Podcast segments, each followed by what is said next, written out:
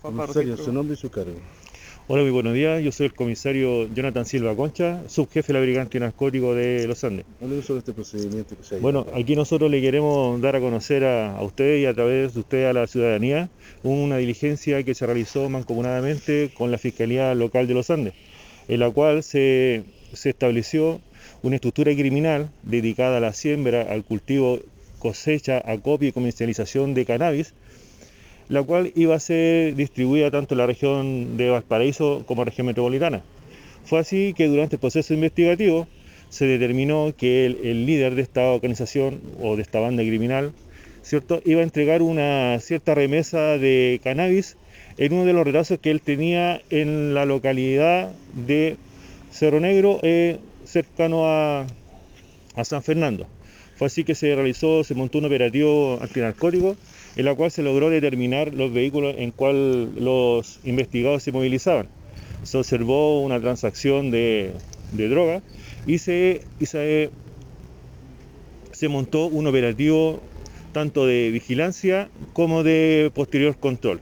Fue así que uno, de los, controles se realizó en la ruta 68, logrando la, la detención de una de las personas eh, traficantes de droga y se incautó primeramente 7 kilos de cannabis.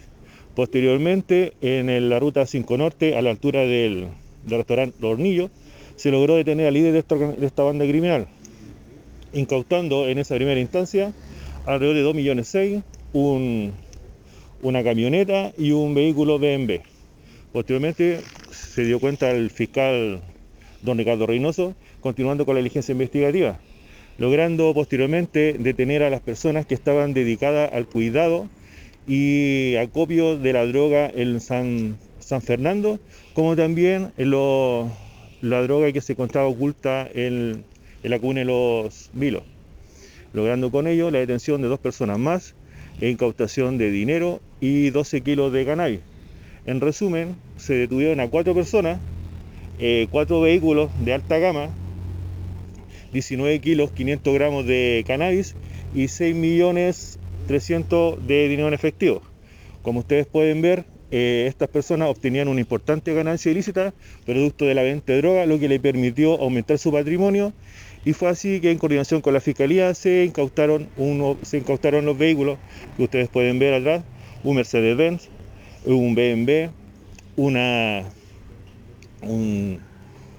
modelo Jaguar y una camioneta.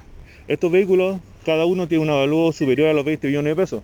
Es decir, estas personas con, con la venta de esta sustancia ilícita obtenían una importante ganancia ilegal. ¿Ninguno de estos vehículos fue eh, eh, comprado con droga o, Sí, o, o se pagó como, como ocurrió la otra vez también en, en Bueno, el marco de la investigación? La particularidad que tenía el, el líder de esta organización que no, no transportaba el droga, sino que hacía lo- los puntos de encuentro, se efectuaba la transacción, el hombre recibía lo- los dineros producto de esta venta ilegal y se retiraba a su domicilio que es en la localidad de Los Vilos.